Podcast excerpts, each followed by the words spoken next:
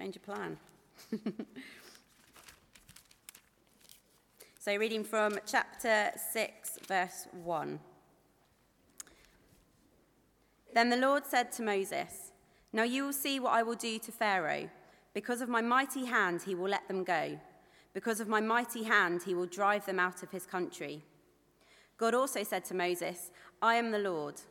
I appeared to Abraham, to Isaac, and to Jacob as God Almighty, but by my name, the Lord, I did not make myself known to them. I also established my covenant with them to give them the land of Canaan, where they resided as foreigners. Moreover, I have heard the groaning of the Israelites, whom the Egyptians are enslaving, and I have remem- remembered my covenant. Therefore, say to the Israelites, I am the Lord, and I will bring you out from under the yoke of the Egyptians. I will free you from being slaves to them, and I will redeem you with an outstretched arm and with mighty acts of judgment. I will take you as my own people, and I will be your God. Then you will know that I am the Lord your God who brought you out from under the yoke of the Egyptians. And I will bring you to the land I swore with uplifted hand to give to Abraham, to Isaac, and to Jacob. I will give it to you as a possession. I am the Lord. Moses reported this to the Israelites, but they did not listen to him because of their discouragement and harsh labor. Then the Lord said to Moses, Go, tell Pharaoh, king of Egypt, to let the Israelites go out of his country. But Moses said to the Lord, if the Israelites will not listen to me, why would Pharaoh listen to me, since I speak with faltering lips?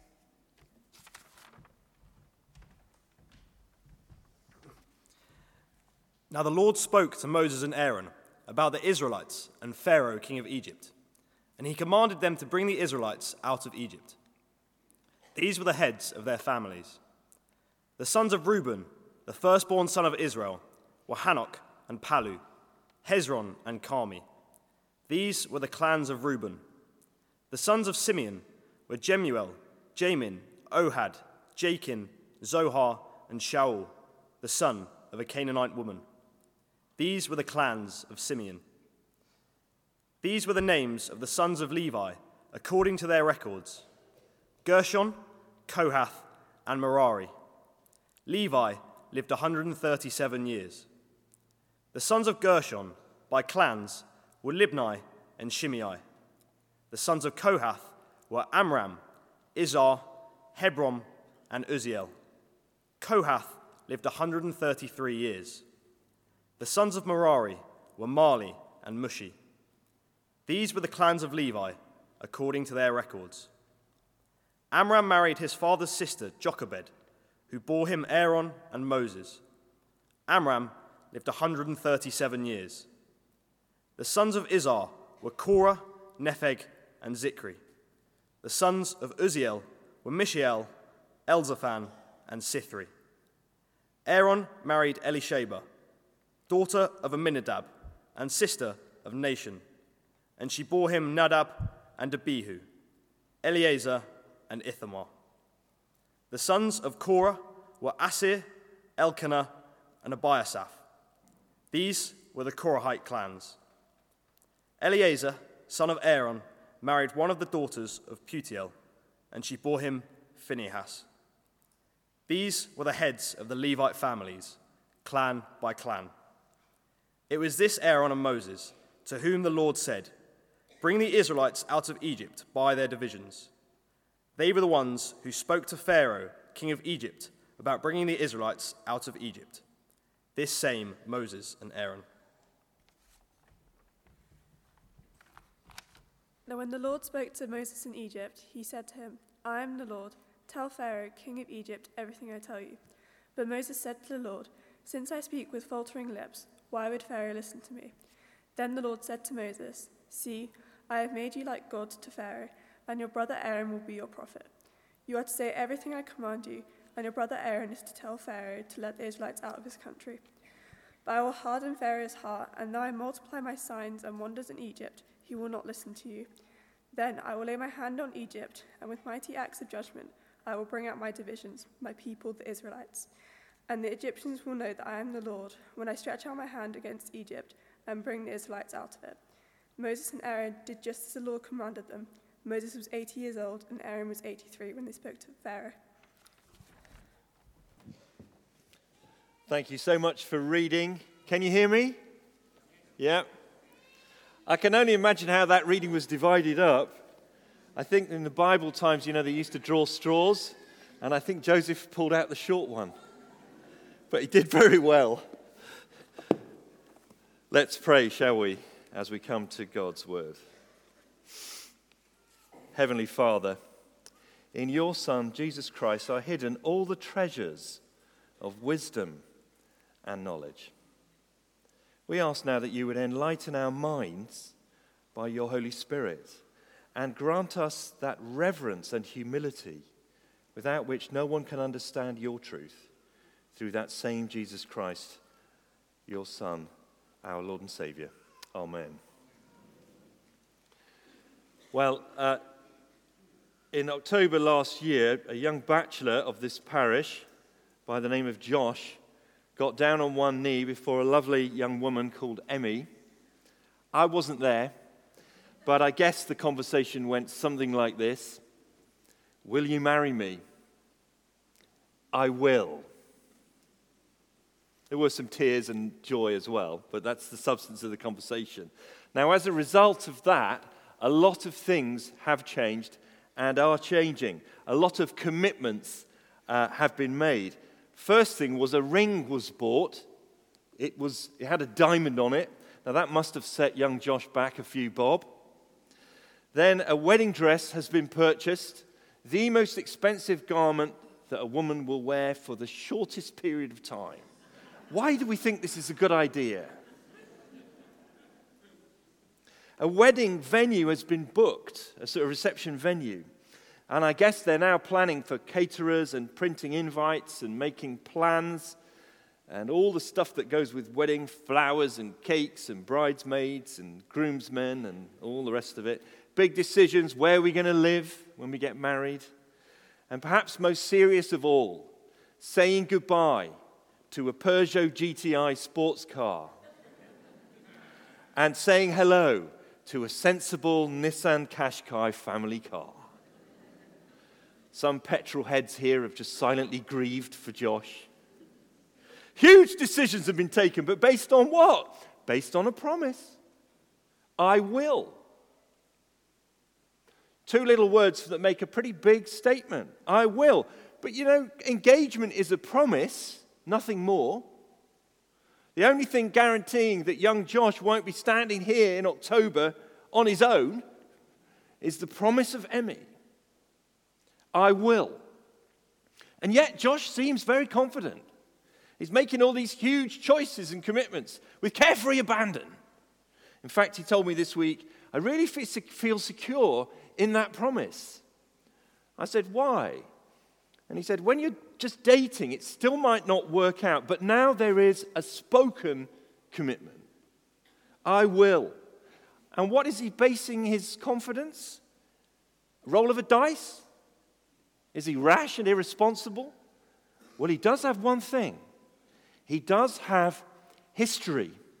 He's got a shared history with Emmy where they have got to know each other and built a relationship. And he knows her, he knows her character. And based on that, he has good reason to believe the promise for the future and make those commitments and make those decisions. Promises and history. Now, we are at a crucial point in the story of Exodus today. Last week, we read how Moses and his brother Aaron were emboldened by their encounter with the living God, and they went to Pharaoh, the Pharaoh means king, just as God had told them, and they took the word of God, the words that God had given them to say, and they made the request, Let my people go. And it could not have gone worse. Far from rolling over, and saying, Tickle my tummy, Pharaoh stared them out. Then he parks his tanks on Moses' lawn. He turns his wily mind to the slave nation and devised a cruel strategy. He stops their supplies of straw, which are essential to brick making in the ancient Near East, but he insists that they make the same quota of bricks, and the result is that the people scatter all over the country looking for straw, and then they fail to make their quota. And then the guys with the big sticks show up, the slave drivers, and they beat the Israelite foremen. They beat them.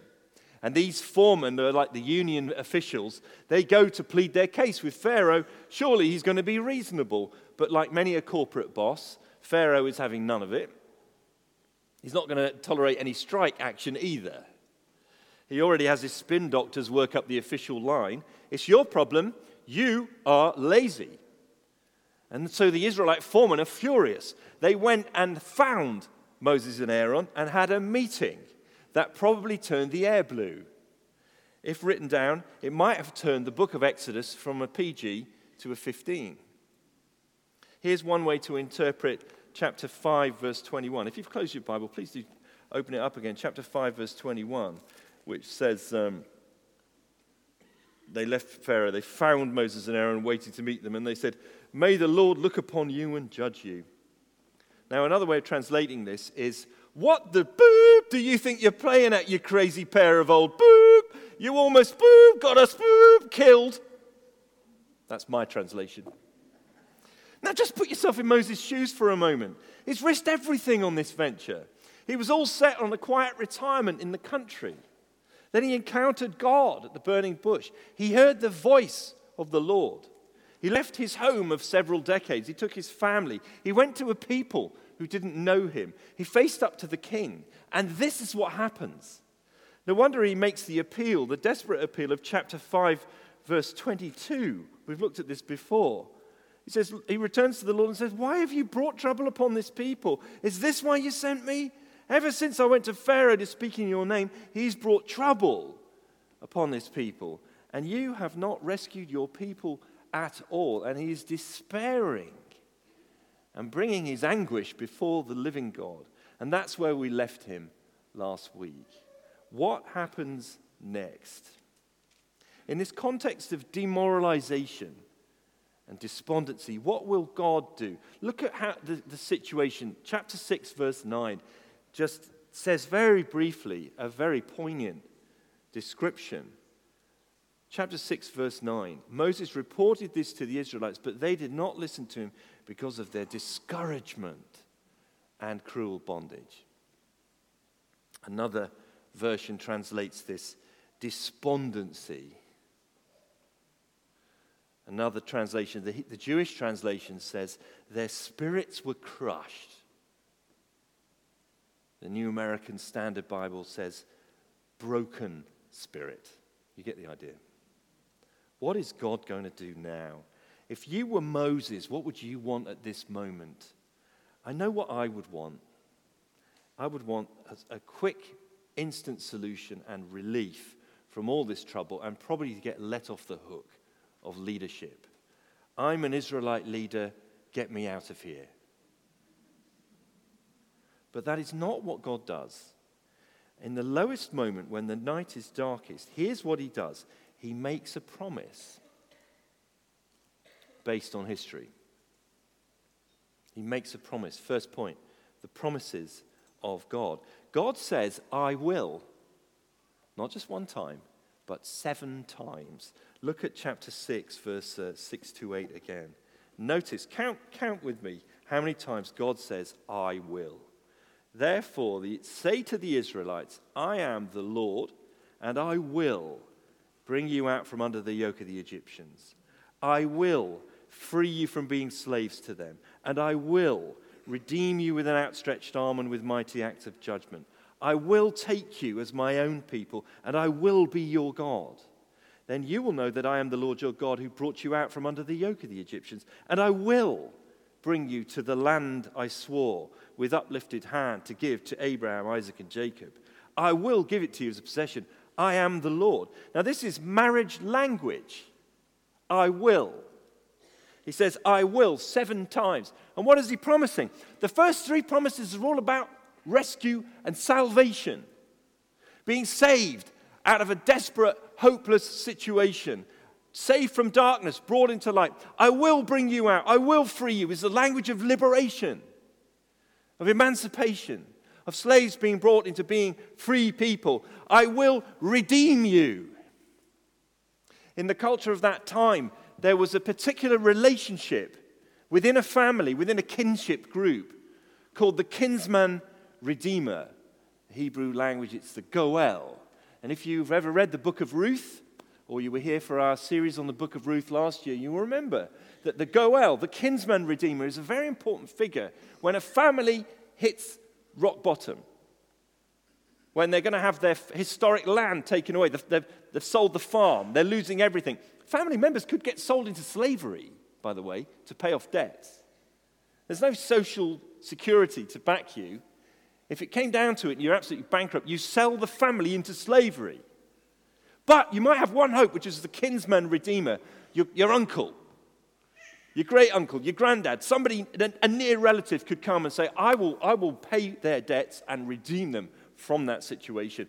God here he describes himself like that. He's the closely related kin with this responsibility for protecting and regaining the people in the family. And he says, I'm going to do it with an outstretched arm, a symbol of great strength and power used of God's mighty deeds. He will reach his arm out and rescue them. Three promises about salvation. Then two promises that evoke the language of marriage and intimacy. I will take you. I will be. Promises of a covenant relationship. God will bind himself to his people as a husband and wife bind themselves to one another. Never shall the two be broken apart. This speaks of an exclusive devoted relationship of love. Salvation, love, and finally, two promises of a home. I will bring you to the land, the good land that I've promised you, and I will give it to you as a possession. Now, to a people who have been aliens and strangers in a land not their own, oppressed and marginalized and landless, with no rights, these are heavenly promises, aren't they? We will have a place to call our own. We will have a home with all the security and safety and warmth and sense of belonging that that word home evokes for us in the English language. The seven I wills of Exodus 6 are promises of salvation, promises of a committed relationship, promises of a good home. You can see why the Bible uses marriage imagery for God and his people, can't you? We've used that in some of our songs. The church is the bride of Christ. Jesus is the bridegroom. That committed, intimate relationship. And surrounding all these promises is a kind of golden bracket. Verse 6 and verse 8, God uses this phrase deliberately I am the Lord. And if you've been with us, if, if you haven't been with us, let me just explain that when you see the capital letters in verse 6, Lord, but they're small capitals, this is a particular word underneath that that is the Hebrew word Yahweh, Y H W H, Yahweh, which is God's personal name that he's given specially to Moses as a sign of his commitment. And God says it in verse 6 and verse 8 I am Yahweh. I will do all this. It's a promise. Now, I just want to clear up something a bit weird in verse 2, uh, which has troubled many people over the years. Verse 2 says, um, I am the Lord, same phrase, but then in verse 3 it says, I appeared to Abraham, to Isaac, and to Jacob as God Almighty, but by my name, the Lord, I did not make myself known to them. And that's quite odd because the name Lord does appear all through the book of Genesis in the stories of Abraham and Isaac and Jacob. So, what does it mean? Now, there are two ways of looking at this. One is that God is talking about an escalation. Yet they did kind of know him by that name, but now they won't. The, the Israelites are going to know God with a far greater magnitude and intensity and drama of his action than was ever seen before by this name. Another way of translating it actually is as a question. I'll just put it into the language of some scholars. I am the Lord, and I made myself known to Abraham, Isaac, and Jacob as El Shaddai, God Almighty, and my name is Yahweh. Did I not make myself known to them? The same phrase can be used as a question. Didn't I make myself known to them? In other words, in the past, hundreds of years ago, your, your ancestors, Abraham, Isaac, Jacob, I've made myself known to them, and I'm doing the same today. Yesterday, today, tomorrow. Jesus Christ, the same. But this name, the Lord, that he's given them is really profound. And this statement, when kings in the ancient world gave a, pro- a pro- proclamation of a king, they said, I am, fill in the gap, I am Nebuchadnezzar. I am Ramesses. So God is using king language. I am Yahweh.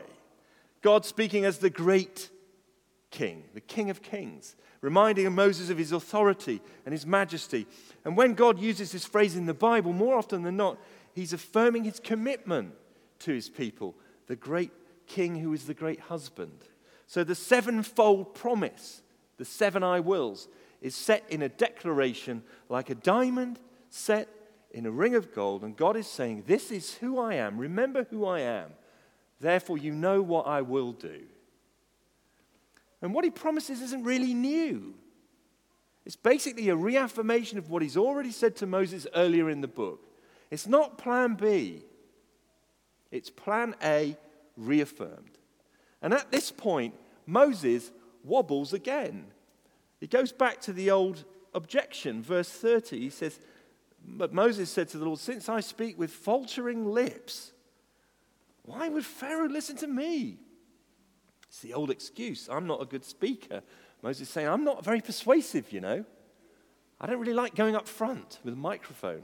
I didn't have a career in sales.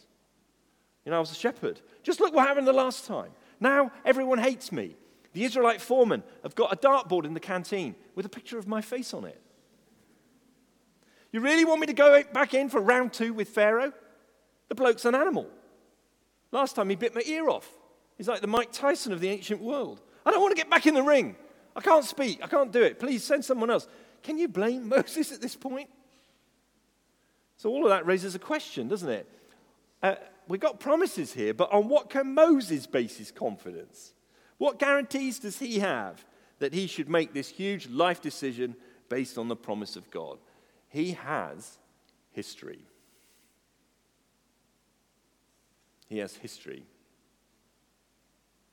And it's good for us to think about that because we live in a, a, a, moment of time, a cultural time, where it's all about how we feel right now. We tend to forget our history, even our personal one, certainly the history of the last few hundred years. But the Bible is very emphatic about the importance of history and its witness. So, our first point was the promises of God, and then the second point is the witness of history. You may well have wondered when our readers read this passage for us why the writer paused the story at verse 12 and inserted a long family record, a long family tree. It's not the sort of thing that we like to read in modern day novels, is it? I can't think of a book that has a family tree stuck in the middle of a story. You younger people who are having to write stories at school, you know, English language, you've got to write a story of less than 500 words that pleases the examiner. You never stop and put a family tree in the middle of it. You might maybe put that in an appendix, not in the middle of the narrative. Because for us, a family tree kills momentum. I wonder if you felt that when Joseph was reading. And so if we're honest, most people, if they do Bible reading plans, they probably skip a bit when they get to the genealogies. You know, one person's giggling. You know, you get to your Bible reading plan, you think, oh, first nine chapters of Chronicles? Tick. Who, you know, and actually in churches you don't often hear the, the whole family tree read out. That's why I was so glad we did it. And Joseph did a super job. But that's the point. Genealogies are boring. They're boring because they make us stop, take a breath. They stop the story rushing on, and they make us stand still for a moment, and they make us pause and think. And what we are thinking about is a lot of dead people. That's right, because genealogies are there to remind us of the past. They remind us of the rhythms of history. They put our lives our problems in the perspective of time. And we need to do that. I have my uh, personal Bible here. It's really tatty. It's now held together with uh, tape. And in the front of this, I've got written in this, uh, they have these, you know, some Bibles have these the family tree pages. I've got my wife's family tree on the left and husband's family tree on the right. And I, my mum had traced some family history going back through all old records and archives. So I got names and dates and I wrote them into this Bible. And it only goes back to the late uh, 19th century. Uh, and I read these names James Tyndall, Lillian Malone, William Hampson, Florence Diggle. What a name.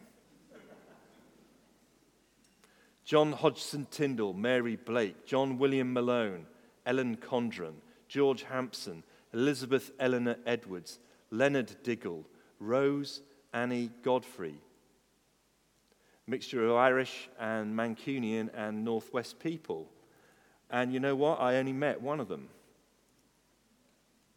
My parents this week told me that uh, three of our, my grandparents died in their 50s, and my mother's older three siblings died at the age of 53 or 54. Oh. Just enjoy the next couple of years with me, it's going to be great. I never knew these people. Uh, I, I guess their problems were just like ours, really. But no one knows now. They're buried somewhere in Manchester. Now, Moses' family tree goes back even further, over 400 years. It goes right back to a man who was actually called Israel. That was his nickname. His name was Jacob. And if you look in verse 14, uh, we start with Jacob's sons Reuben, the sons of uh, Reuben, and so on. And then it actually, this, this, this uh, family tree goes forward from the time of the Exodus to the future to Phinehas, the grandson of Aaron. So it's looking two ways. So this family tree was written down years after the Exodus to remind the people of the situation of history. Now, what is the writer doing? Now, the writer is Moses. So he's deliberately crafting this with, with this genealogy. He's carefully placed it here. On one level, this is all about credentials. It is reassuring the readers that, in spite of all the hiccups, Moses and Aaron are the real deal, authentic Israelite leaders. They do have the family credentials to be the spokesman, but there is a deeper point than that here. And it's this this family tree is a record of human failure and divine faithfulness. Human failure and divine faithfulness down through the years. Some of these names are like a click down, drop down box. You know, you click on a link on your internet screen and a box drops down. Some of these names are there. You've got to click on them and drop down and see what drops down. Reuben, verse 14. The firstborn son of Israel, the firstborn son, supposedly the most responsible member of the family who will carry on the family line and traditions. What a guy! He slept with his father's concubine. Now, what does that do to a family dynamic? Here's what his dad said Reuben, you are my firstborn, my might, and the firstfruits of my strength, preeminent in dignity and preeminent in power, unstable as water you shall not have preeminence because you went up to your father's bed, then you defiled it. He went up to my couch. So Reuben was actually demoted from his position as the firstborn. It's not a very glorious start to the family tree, is it?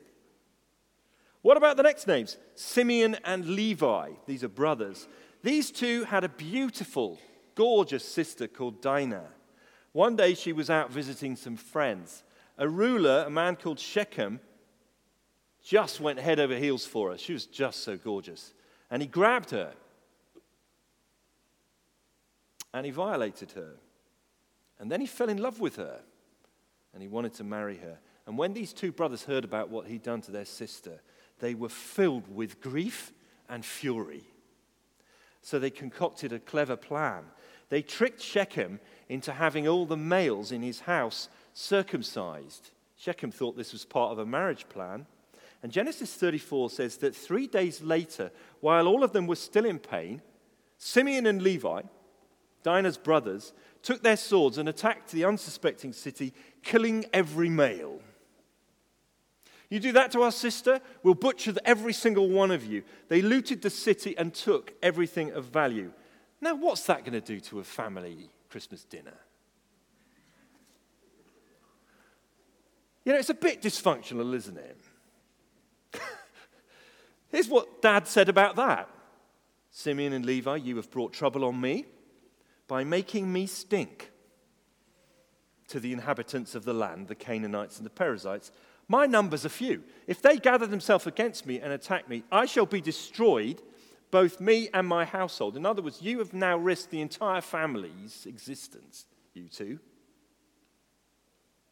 And then further on in this genealogy, we've got verse 15. It says, uh, you notice at the end of that verse, sorry, midway through the verse, the sons of Simeon were Jemuel, Jamin, Ohad, Jachin, Zohar, and Shaul.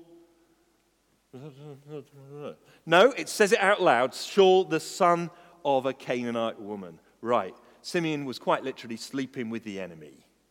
Now look at the last name on the family record in verse 25, right at the bottom there.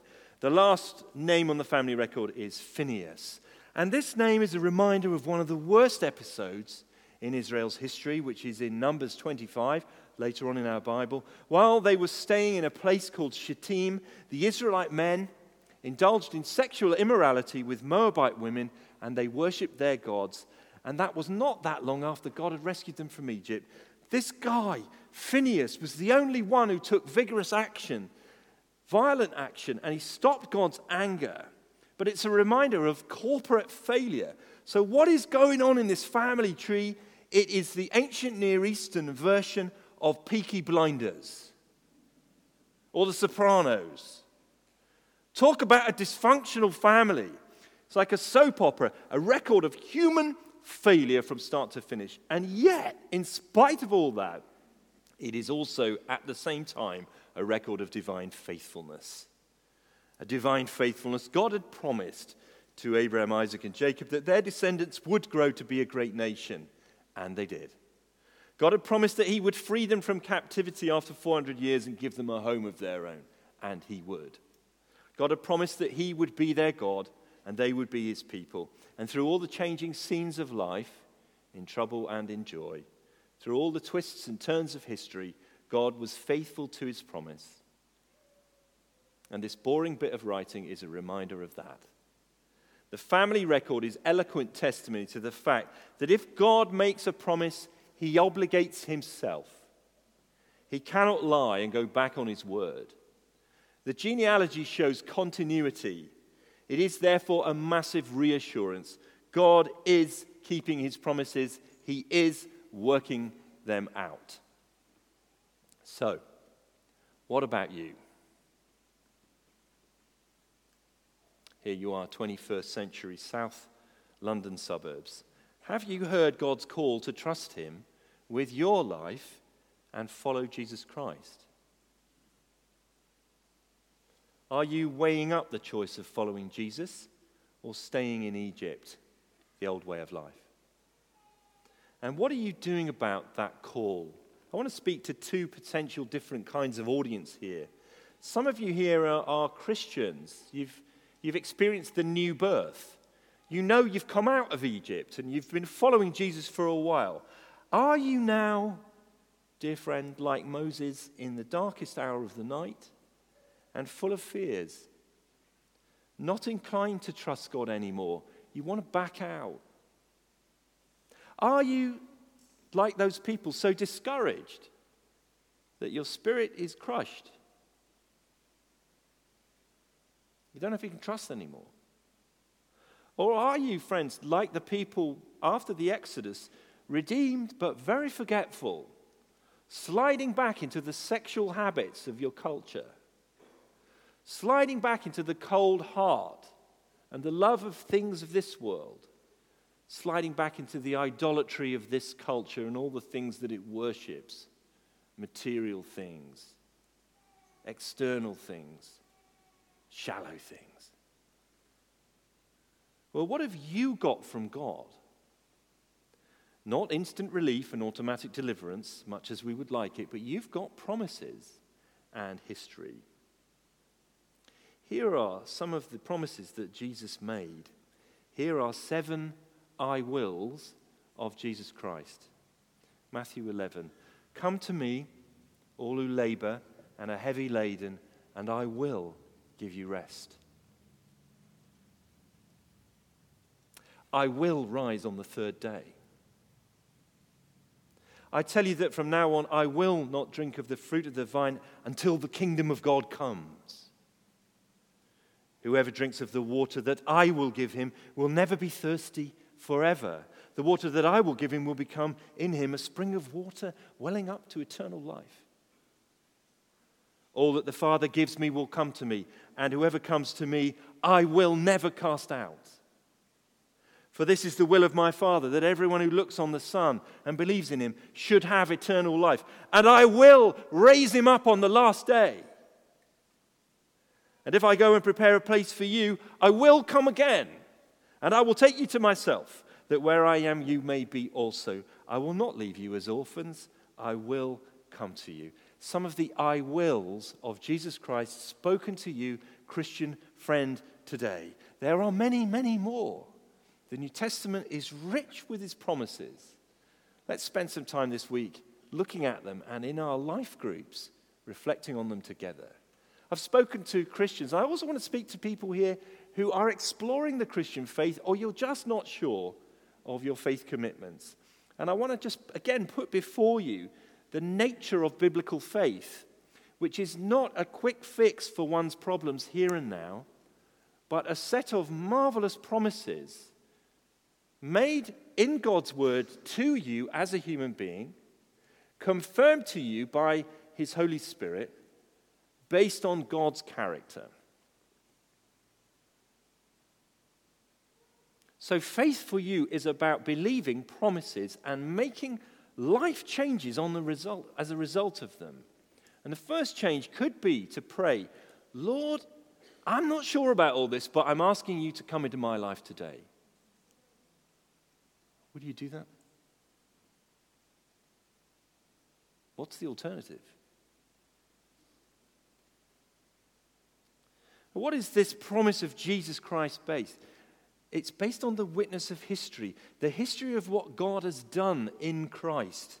My confidence today as a Christian pastor, the confidence that led me to give up a lucrative career and a, a, nice life in London and base our family fortunes on following Jesus Christ into ministry is not based on a religious experience. I haven't had ecstatic religious experiences. My confidence is based on the empty tomb of the risen Lord Jesus Christ, witnessed to by eyewitnesses. George Eldon Ladd was one of the great theologians of the last century, one of the great evangelical theologians. He was an American man. He taught at a huge college called Fuller Seminary. And one year, all the students were gathered on the first day of term, and they were all in this big hall. And they were being told about what was coming next. And George Eldon Ladd, who was a very tall man with a deep, booming voice, stood up in front of a bunch of young Jesus people, hippies. And he said to them, I have never had a religious experience but I do believe in the resurrection. That's what we base our confidence on.